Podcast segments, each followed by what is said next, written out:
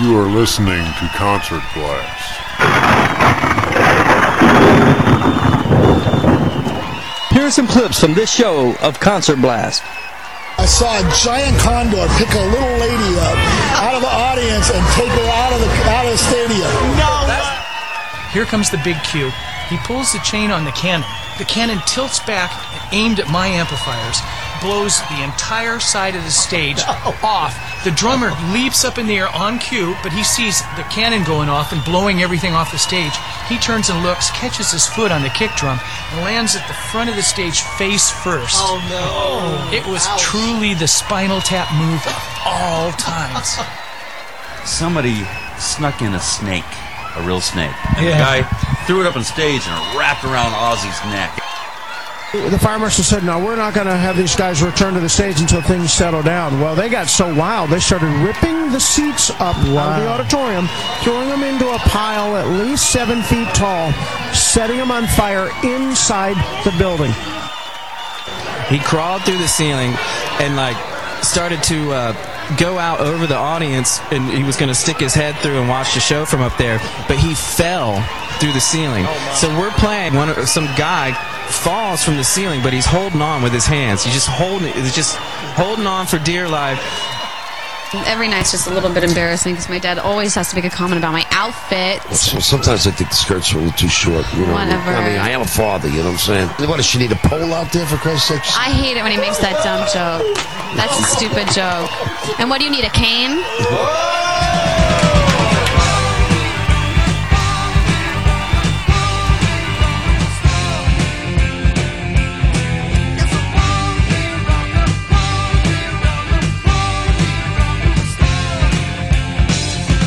Hi, and welcome to Concert Blast. This is Mike Arnold. This is a very special show because this show I'm by myself. Brian, Tom, and James aren't with me because I'm going to be addressing something to you and giving you a gift or celebrating my book. One year ago, I released my very first book and probably my only book I'll ever write. But this book is Concert Blast Experiences. Let me give you a little background about this show. In 2009, I began to slow down in the podcasting and trying to get Brian and Tom to pick up the pace and let them do the podcasting, and I would take over the website. And at that time, I thought I would switch everything over to WordPress and just handle the behind the scenes of Concert Blast. They didn't do a very good job, and they'd be the first to admit it that they didn't want to spend the time doing the editing and stuff. So during that time, I decided that I would actually write a book about our experiences during my time off from the podcasting. James Downing came on board with Concert Blast at that time. Now, we met James when we were all teenagers going to concerts in Nashville, Tennessee. And we'd all be right up against the stage and we'd always meet and say, hey, there you are again. Hey, how you doing? And all that stuff. We ended up becoming friends. We ran into James again at the Wild Horse Saloon, I believe it was started talking to him and he was very interested in concert blast. And when i decided to slow down my pace and get get out of it for a while and get some rest out of that james wanted to be a part of that. So he came in and uh, became a blogger for concert blast so during that time i decided to just write a book about our experiences because i just thought back about all the fun we've had and all the embarrassing stories all the fun stories all the stories that you don't even think about would happen out on the road, behind the scenes, in the crowd, the things that happens to us. So in April of 2010, I released my very first book called Concert Blast Experiences, Guest List, Backstage, VIP. And let me say that it took me one year from my mind to a book in my hand from the publishers. It took one year exactly to do that. I thought it would take me about six months. I thought I could write a chapter every other week. I learned later that it took longer, and then I have to go to the editing process. Luckily for me, I have a friend, and God bless her, by the name of Claire Watson, who happens to be an expert in the English language. Claire saw me at a wedding, at one of our friends' wedding, and she says, You're writing a book? If you ever need an editor, I'm here for you. So I said, You want to edit my book? She goes, Definitely. So I said, okay, you got the job. And she saved me from tons of embarrassment. Although we did have a couple of mistakes that are in the book when we published it that we both missed. But that's okay, and that's expected. And you know what? That's what will make this first published copy special. I released my book in April 2010, and I sold some copies from our email list, but I've only sold a few copies outside of our, our fan base, our Concert Blast fan base. But you can get this book at any online bookstore or any bookstore if you just walk in and, uh, ask the guys to order it for you. You can also get it on concertblast.com. There's a book cover link. Click the cover link and it'll take you to the ordering page. And you can actually read parts of the chapters through going to the table of contents and you can see where you have links where you can read portions of it. So on this celebration, here's what I'm going to do. I'm going to give you chapter 16. Chapter 16 is a lot of fun. And what this is, is nothing but interviews, sections. But I must give credit to my daughter Michelle, because she took all these audio interviews, all these conversations, and she typed them up for my book. So thank you, Michelle Arnold, for doing that for me. Now I'm going to run down the list of the people that's actually in this chapter. And this list is in alphabetical order, just like it is in the book. And we're just going to go down the list here. Billy Cox from the Jimi Hendrix Experience. Brad Gillis when he was playing with Ozzy Osbourne. He's the guitarist for Night Ranger. Calico Cooper, Alice Cooper's daughter and performer. Chad Butler of Switchfoot. Chris Stein of Blondie. Derek St. Holmes when he was the singer and guitarist for Ted Nugent. Doane Perry, the drummer for Jethro Tull. Don Brewer, the drummer for Grand Funk Railroad. Eddie Money and his daughter backup singer Jessie Money. Country singer Eric Church. Fee Waybill of the Tubes. Jeff Williams, a story on Johnny Cash.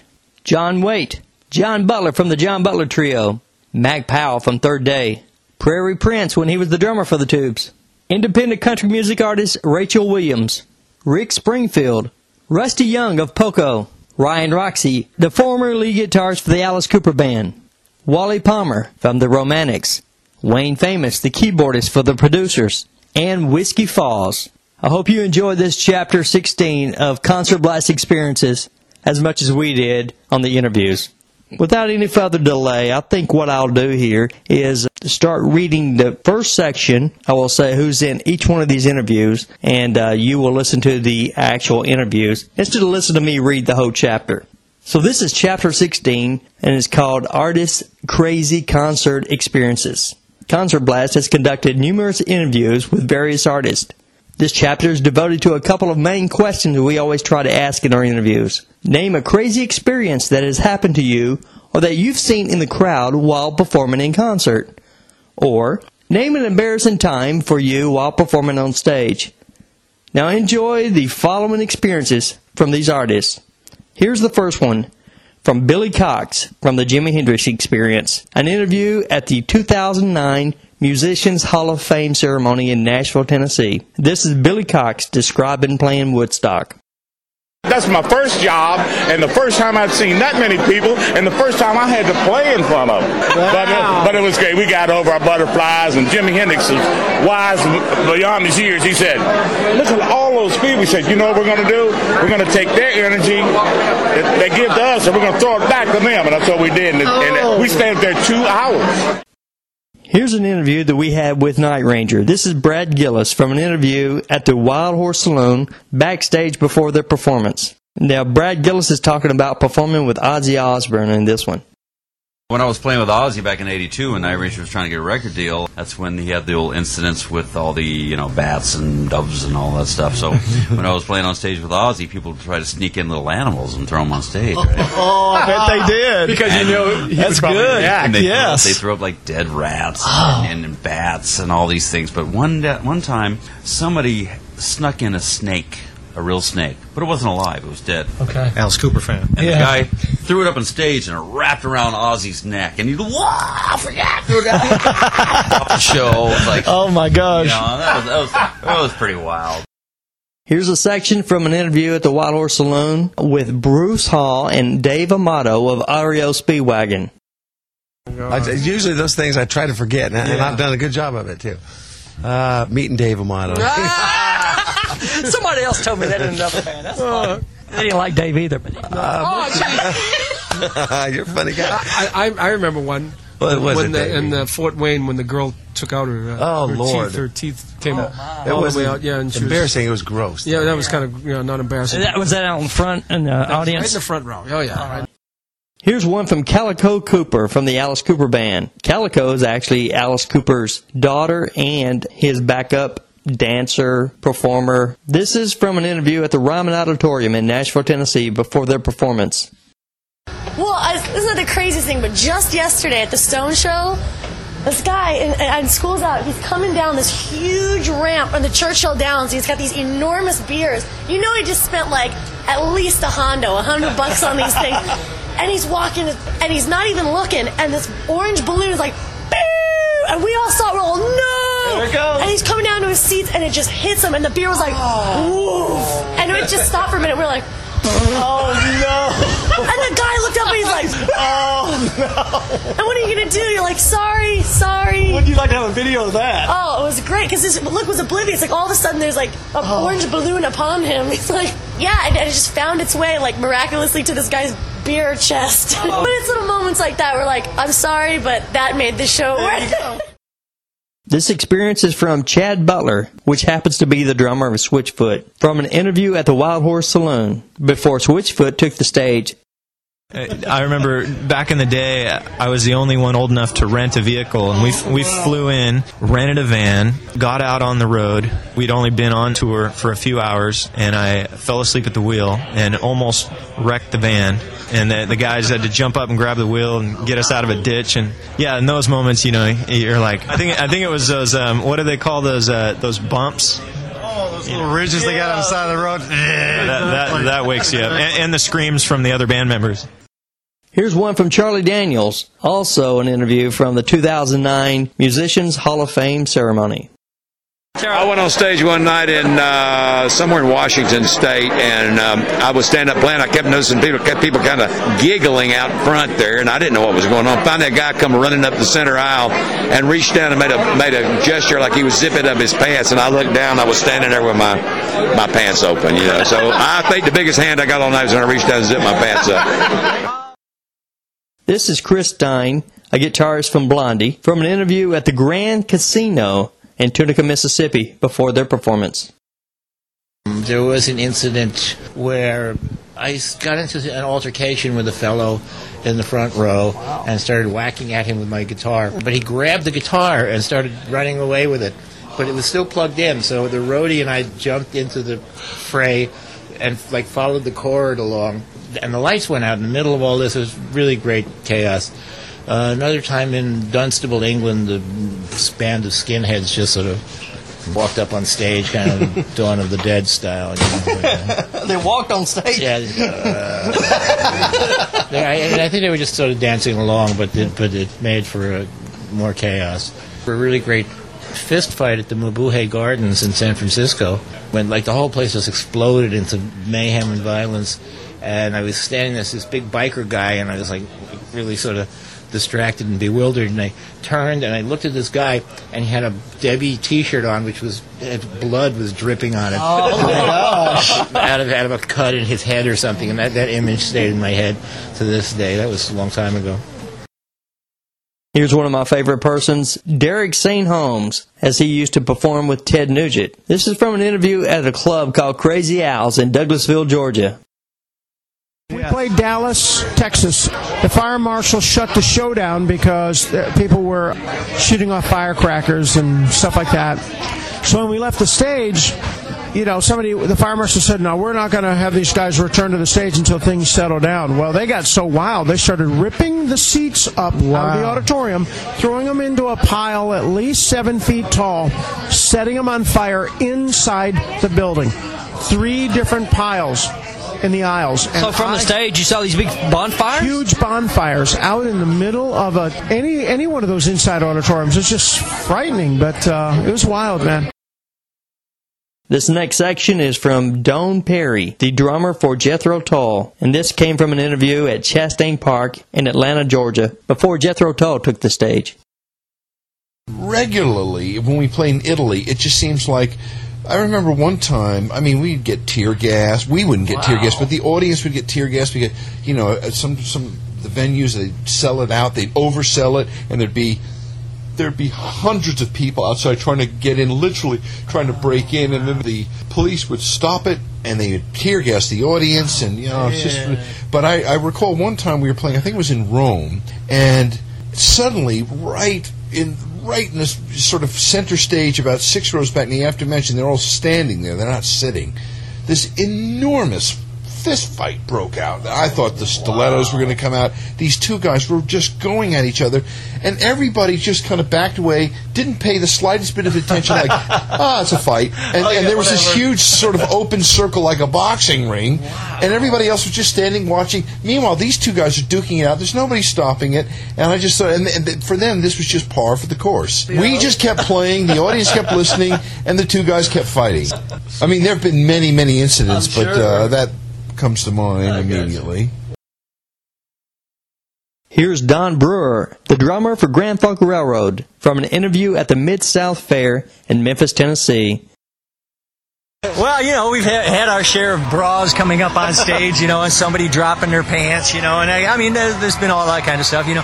Again, back in the hippie days, you know, the stage would get absolutely covered with joints. You know, Oh, I peop- believe people it. throwing I joints, you know, here have here have some of mine. You know, they would just, you know, the, by the end of the show, there'd be just joints all over the stage, you know. So. Uh, This next interview was a lot of fun. Eddie Money with his daughter Jessie Money. Eddie's daughter is also the backup singer for him, and she also performs a few songs of her own during his show. Now here's an interview backstage at the Wild Horse Saloon. I got to tell you the truth. I was looking at three or four girls in the audience, and I thought they were lipping, "I love you, I love you," but what they were lipping is, "Is your fly is open." that was pretty embarrassing. But thank God I had underwear on. You know. I don't know. For me, um, every night's just a little bit embarrassing because my dad always has to make a comment about my outfit. So sometimes I think the skirts are a little too short. You know. Whatever. I mean, I am a father. You know what I'm saying? Well, I gotta look on. hot, so. She doesn't. What does she need a pole out there for Christ's sake? I hate it when he makes that dumb joke. That's a stupid joke. And what do you need, a cane? We had the privilege to talk to Eric Church after his performance, as he was the opening act for Bob Seger. This is from the Nashville Arena. Actually, now it's called the Bridgestone Arena. We played a show, an outdoor festival, and I actually had a, a lady on the front row at this festival. It was about 90 degrees in July. And I look out and she's got her kid. She's holding, I mean, this kid's like a year old, and you can tell the kid doesn't want to be. It's like she's trying to get me to take the kid, and the kid's looking at her going like, "What is in the world?" That's one of the weirdest things I've ever seen. I didn't take the kid because I Yeah. mean, I didn't want the kid. No. so I, just, I looked No. out and thought, man, the pork. I felt sorry for the child. You know, he just like I don't, I don't know what she was trying to, to accomplish, but uh, it was one of the weirdest things I've seen. Since, Amazing. since looking out at a crowd and having people throw their kids at you.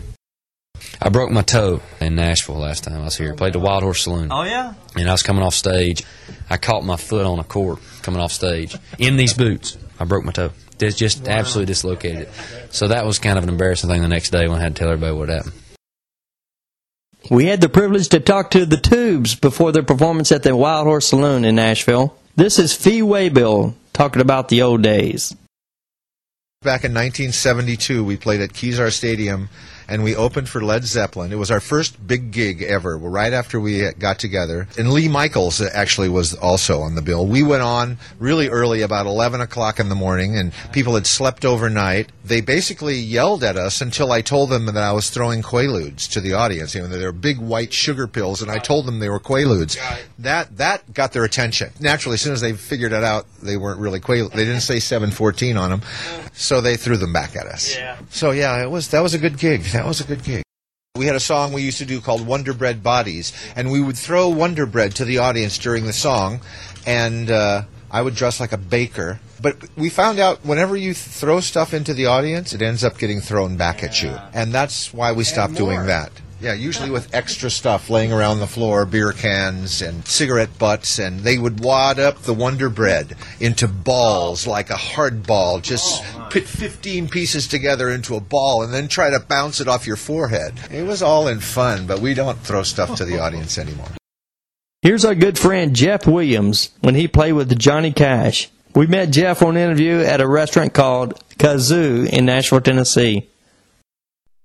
Actually, if my wife was here, it, it's her story. I hope she doesn't get mad at me, but Johnny was a human being like all of us. Right. And it, we got to know his human side, and, and I'd known Johnny since I was a kid. And it never really hit me until uh, I started playing with him what an icon he was. But I'm going to go ahead and tell this story. We played the Carter Fold in Virginia, and I took my wife with me. And this is a big shack out in the middle of the mountains where everybody claims to be related to either June or Johnny it was about 5,000 people there, and June did her set, and Johnny was waiting in the dressing room. To, he'd usually come out and do the, like the last seven or eight songs with June. He was in the dressing room, sitting next to my wife, reading the newspaper, and he got up and went into the bathroom, and he was in there for a really long time, which made my wife very nervous. They weren't in very good health at this point, and uh-huh. he finally came out, and she was very relieved, and he looked at her and he was really pale and he said, uh, Amber, I just want to tell you uh, today I want to thank the Lord for commodes. That sounded pretty good, Johnny. I don't think I don't think he was feeling very good. but she didn't know that it was okay to laugh then. She just looked at him kind of bright eyed. Later on, later on when she told me about it, I I lost it. She laughed. We still tell that story. Commodes. There was a club in Nashville called City Hall. The John Butler Trio performed a sold out show there. We had the opportunity to speak with John Butler before his sound check. When I raced off the stage in Indianapolis, in between the end of the set and encore, and there was no toilet backstage, so I had to run, run in an alleyway and Oh, pee mercy. against the wall. I, it's nothing but gutter from here. Uh, and so I was taking a pee against the wall, and, and and I get back on stage and realize that well, you know, when you pee against the wall, you got to be careful of the splashback. Yeah. And all my boots were wet. You know, Oh, mercy. And I was on stage with these wet boots. And people in the front going, "Nice work there." And I was like, "Yeah, that's another classy moment from the Butler." So um, there you go. Another one of my favorite persons, John Waite, from the Babies, Bad English, and also his solo career. Here's an interview that we had backstage at the club Exit In in Nashville before his sound check. I was playing with the babies back on one of our last tours in, in LA. We're making the last record actually, and we're playing at a place called the Country Club. And somebody just got this girl and put her on stage right in front of me. And she's a beautiful, beautiful girl. She's about 18 or something. She's just Uh-huh. but a real Italian beauty, you know. But Yeah, she was 18 policemen. Yeah That's right. ah, but years, years later, years later, I met her, and she's a, she's a tremendous backup singer. Oh, wow. And uh, she's one on, on a couple of my records. And uh, but she said, "I bet you don't remember that night that my brother threw me on stage." And, and I do. I remember this girl. eh, We had this moment. We froze and looked at each other, and this thing passed between us. I don't know what it was. And then she jumped back off stage. But I remember that girl going out together and all sorts of stuff. But I thought it was kind of cool that I I'd met her all those years ago and like that. Kelly Keagy from the band Night Ranger talked to us as well as Brad Gillis did. This is Kelly Keagy's interview portion from the Wild Horse Saloon. The first time when we left the country to go play in uh, Puerto Rico, and this is when we were just on our first album still, but we were very popular in Puerto Rico. And we went over to play 10,000 seat Coliseum in, in San Juan. And the craziest thing I ever saw was when we went to go on stage. And we had to sneak under the bleachers and come up to the stage and sneak up. And the tour manager there, he goes, "Now, guys, don't freak out because when the lights come down, something really serious is going to happen, and I don't want you to freak out." And we said, "What is it? We got to know." And he said, "They start letting off cherry bombs and fireworks all over the place. Everything goes crazy. The house lights come down, and they start setting off cherry bombs." He says, "But they told me that nothing will land up on stage." We're like, "Oh yeah, Oh, gee, right." right. So he says, "Okay, lights." And he goes, "Go!" And he just sent us out there, and it was just all these fireworks, and, but nothing ever landed on stage. But to watch that audience setting off fireworks in front of us, ten thousand people in this closed thing, to me, that was the craziest thing that ever happened to us while we were Pretty on wild. stage. We had the opportunity to speak with Third Day's frontman Mac Powell in an interview at the White Horse Saloon. I think I've I, only once that I can remember did I go out and say, "How you doing, Indiana?" and we were in Illinois. Oh, boy. Yeah, that's pretty embarrassing. One of our favorite shows we've ever covered was The New Cars. We reviewed a couple of their shows. This is from an interview at a VIP party after their Wild Horse Saloon performance. This is the drummer Prairie Prince, and he was talking about when he was playing with the tubes. I saw a giant condor pick a little lady up out of the audience and take her out of the out of the stadium.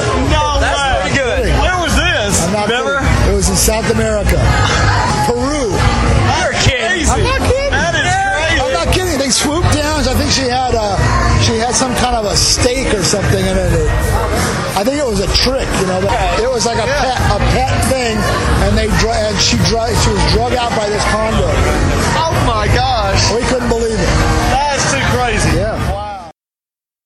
During CMA week in Nashville, Tennessee, we had the opportunity to speak with independent country artist Rachel Williams at her showcase party. You know, it's always bad too. Sometimes I forget my band members' names or something, and like. And, and- and if I'm like really doing like a tonsil stretching song, then when I try to talk in between songs, it, sometimes it sounds like I'm going through puberty. You know, like my voice cracks, like oh. But you know, I mean, nothing too mortifying has happened, honestly. Rick Springfield always makes an appearance every year at the White Horse Saloon. Before his 2008 performance, we had an opportunity to speak with him. There's been tables collapsing, but you know everyone's pressed so tight that uh, no one really gets hurt. Because if I'm falling, uh, they'll, there's always someone to grab me, or someone's falling beside me. They can't. There's someone, you know, there's always someone behind them holding them up. I did uh, fall on a girl once, and she was awesome. She she was just happy to have been fallen on. You know, it was great. so, uh, you know, crowd, we have a great crowd that, that comes to the shows.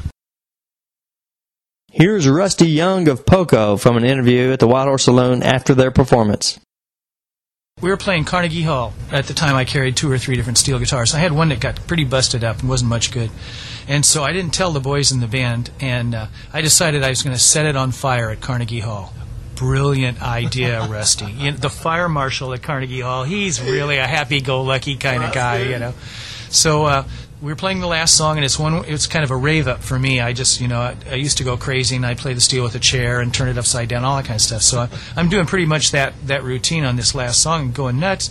In the very end, I had this lighter fluid and a, and a match. So I, I hit the I hit the match and sprayed the lighter fluid, and it set the guitar on fire, which was really great. Except what happens is the strings start popping. I'm up there, and the strings are going boyer boyer boyer.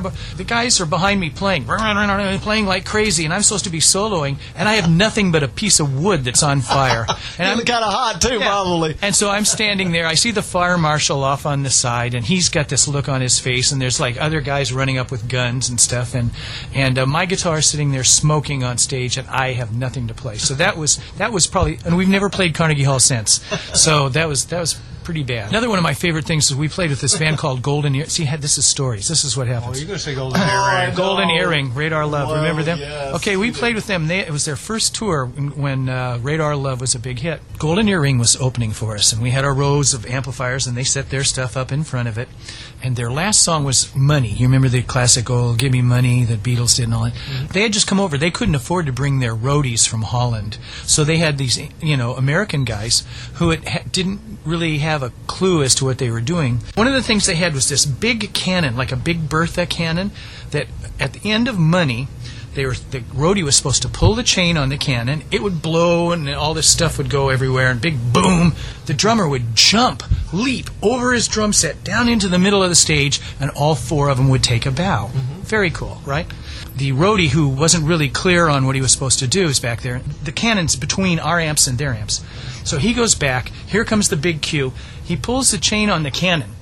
The cannon tilts back aimed at my amplifiers, blows the entire side of the stage oh, off. The drummer leaps up in the air on cue, but he sees the cannon going off and blowing everything off the stage. He turns and looks, catches his foot on the kick drum, and lands at the front of the stage face first. Oh, no. It was Ouch. truly the spinal tap move of all times. We were invited backstage to a VIP party at the Wild Horse Saloon after the REO Speedwagon concert. Just so happens, lead guitarist Ryan Newell of Sister Hazel was that back there, and he took some time out to speak with us. There's been a couple zipper down moments, you know, where people are pointing at you and you're like, man, I must be awesome tonight. And you look down, your zipper's down. Ken actually fell into the drums one night and, and and it was so bad he knocked the whole kit over to where we had to stop the song and pull him out of the drums, and the techs had to come out and re- set the drums back up so we could finish the song. What's But, the uh, craziest thing you've seen out in the audience? uh, the craziest thing out in the audience is uh, one of our friends backstage wanted to get a closer look at the band, and he couldn't get through the crowd, so he went backstage, crawled through the ceiling. There was a like a this this uh, I don't know this this area where he could actually go up into the ceiling. He crawled through the ceiling, and like started to uh, go out over the audience, and he was going to stick his head through and watch the show from up there, but he fell through the ceiling. so we're playing. One some guy falls from the ceiling, but he's holding on with his hands. He's just holding, he's just holding on for dear life on the ceiling. We're like, who is that? And then we're like. Oh my goodness, we know that guy. no, I don't know. You didn't into it though, did you? Yeah. yeah, it, it was it was it was Wow. hilarious. It was That's pretty awesome. cool. One of our very first interviews was with Alice Cooper's guitarist, Ryan Roxie. We spoke with him backstage before his show at Chastain Park in Atlanta, Georgia. We were in Athens, Greece, and we had no idea how dedicated a following Alice had in, in Greece. We went out, did the show, people were going nuts. People were throwing themselves over the barricades, and it was a really young audience, too. Average age was probably about 17, you know, and, and, and everyone going crazy, right? So we do the encore, and the encore's Poison. Well, apparently that song was just a little bit more than all the other Alice Cooper songs. Some guy, two guys actually, they lit off a huge flare. Like, like not a, not just like a, a warning flare. It was like a, it was like a bomb flare that, that, that like we. I look out in the audience and, and it was like oh, the nucleus was this big flame. It must have been about maybe 40 feet high, just a, a pure, like it was like a flamethrower, just going straight up in the air, and you just see the crowd, the circumference of the crowd just went whoop, all around it. Oh, so there's this huge, and it was a big place we were playing. It was like an open air coliseum. So, and then then that wasn't enough. A guy lit off another one and pointed it into the same direction as that flare. So there's two dueling flamethrower flares going on during that song. Yeah, and trust me, the, uh, the, there was no such thing as a Greek fire department that night or security. One of my most embarrassing moments was when um, yeah, I had just come off knee surgery. I, I had a torn ACL in my right knee, and we, we headed down to Australia and we are doing a tour. And it was um, our first or second show of the tour. I thought we got through the show, everything was perfect. Eh, eh, not perfect, but you know, everything was, was a good rock show. And then it comes time for my big introduction, and I did this, you know, Alice made a big hoopla. He's just coming back, you know, from his from his knee surgery, blah blah blah. So I did a I, I did a big hello, you know, Ryan Roxie, I did hello, and all of a sudden my knee went out, and I fell right on my introduction, and and and obviously, you know, everybody in the band just cracked up completely that I played. I'm just thinking, man, I just went through all that surgery for this, for the knee to come out again, but it's actually, it's it, it, it you know what, knock on wood, the, the knee's gotten a lot better and it's gotten stronger over the um, last couple of years. When Pat Monahan of Train made his solo tour stop in Nashville at City Hall, his opening act, I 9, spoke with us for a little while. Here's a story from them. My bass has a mute on it when I tune it, and sometimes I forget to take the mute back off when I'm playing. So I'll walk up to the mic and I'm getting ready to play, and just nothing comes out. That's pretty embarrassing. I dropped my guitar, the acoustic guitar. That was only a couple of nights ago, actually. I went to go put it on, and it's not a strap lock guitar. It just went down. I'm like, that's not that embarrassing. I got one. I got a couple. I'm gonna tell you two. First one, I was sitting down singing this really slow song, and I had just gotten a mic that didn't have a cord, and so I wasn't used to it, you know, being so loose on the stand. And I put it on the thing, and it fell, and it made a really loud bonk noise in the middle of a slow song. But then the other night, uh, I wear these jeans every night, and I don't get, get to wash them, so they've gotten pretty baggy. And my brother lets me know after the show that he saw my butt crack from, from off stage. So I'm saying that's probably my my best one. I'm showing too much skin. I don't know what I'm doing. What am I thinking? When Warrant got back together with Jani Lane, their very first show was at the Wild Horse Saloon in Nashville, Tennessee. They met with the media, and we were lucky enough to have an interview with them. So when I've left the stage accidentally, which is like falling off it, falling through it, falling around it, landing on my lap. That was a good Oh yeah! Wow. Yeah, I was lucky I wasn't impaled by a hi hat stand that night. Dude, I know. That was, Yeah, that was scary. It's like, no way. He's alive. One of our favorite rock bands, the Romantics, came to Nashville, Tennessee to perform at the Wild Horse Saloon. We had the opportunity to speak with the frontman, Wally Palmer, after their performance. Have you ever been embarrassed by something you did on the stage? Yeah, by flubbing up lyrics, yeah, and just stalling and waiting and you know waiting till to try and remember the first verse of the song and stuff, and walking in circles and. Uh, you know, and the rest of the guys are looking at you. What you know? So how we're long we going for years How long are we going to do the intro to the song? You know, before you come in, and eventually I walk up, and one of the other guys goes, I said, "Okay, oh, that's what it is. Yeah, let's go into it." Where's the teleprompter when you need one, man? The producers came to Nashville to play the Wild Horse Saloon. We had the privilege to speak with the keyboard player, Wayne Famous. Wayne was full of all kinds of stories. Well, I remember we played uh, Summerfest in uh, Milwaukee. We had an, uh, one of those days. What's the term? Fubar, is it?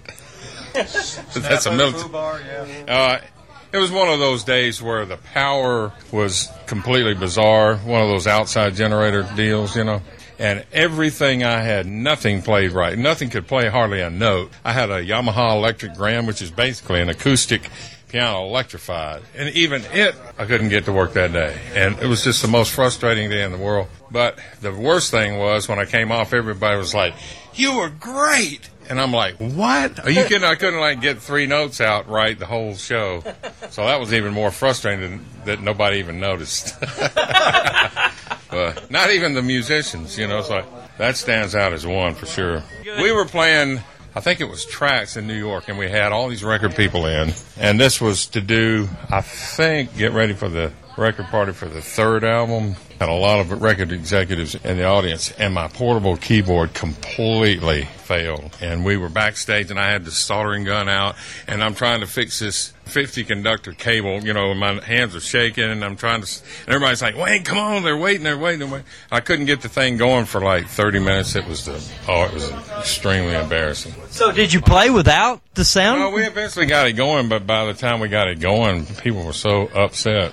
I don't know if that, that was embarrassing as much as it just frustrating, but One of our very favorite country bands, Whiskey Falls, was at Riverfront Park performing. I was invited backstage to speak with those guys, and we had a lot of fun.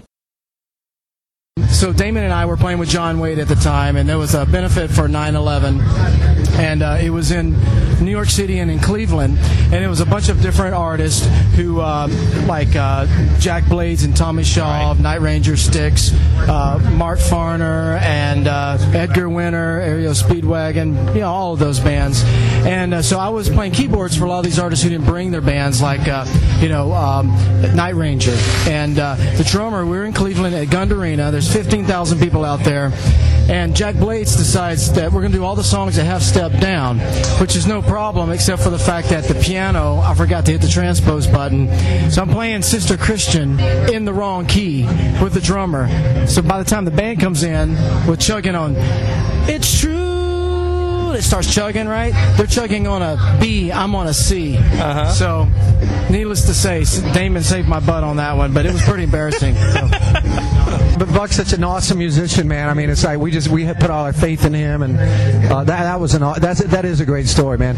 But for me, my most embarrassing moment ever is when I walked on stage and saw Wally was playing bass.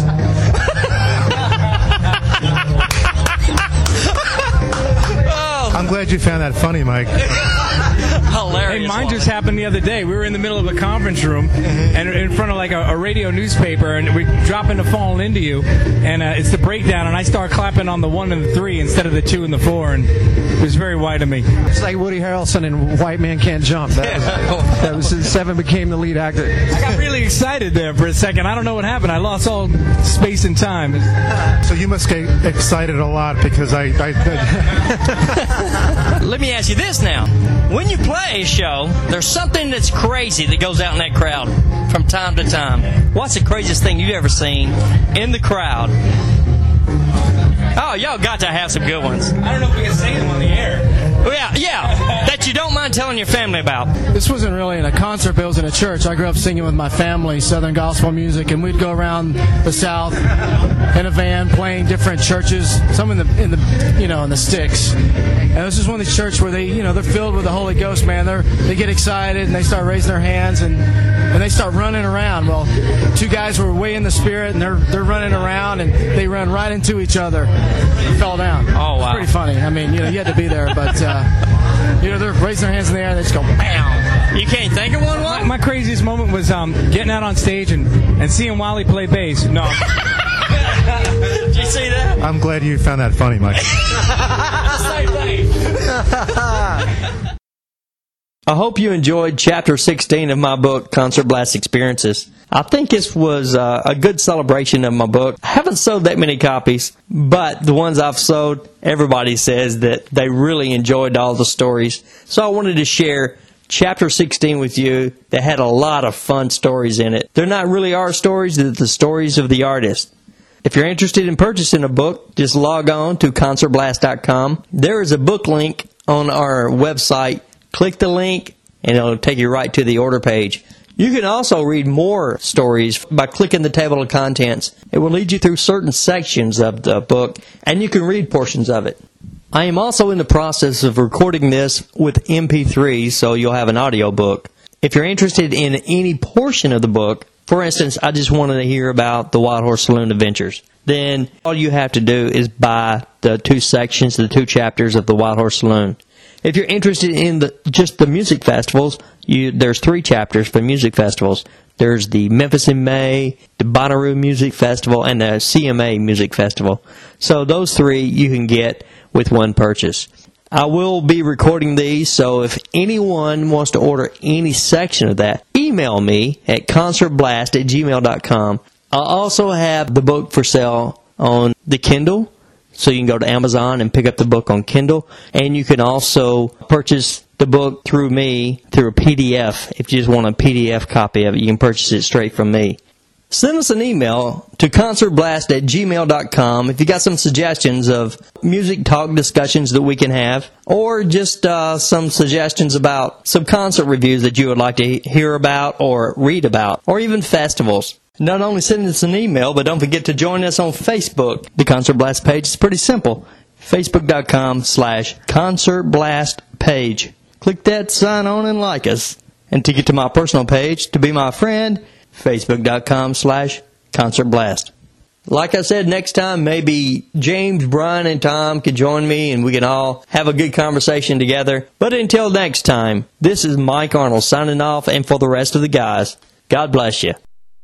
I want to thank you for letting me be myself again. Bop, bop, bop, bop. Boom, boom, bop, bop, bop. I can get it. My voice is too rough right now.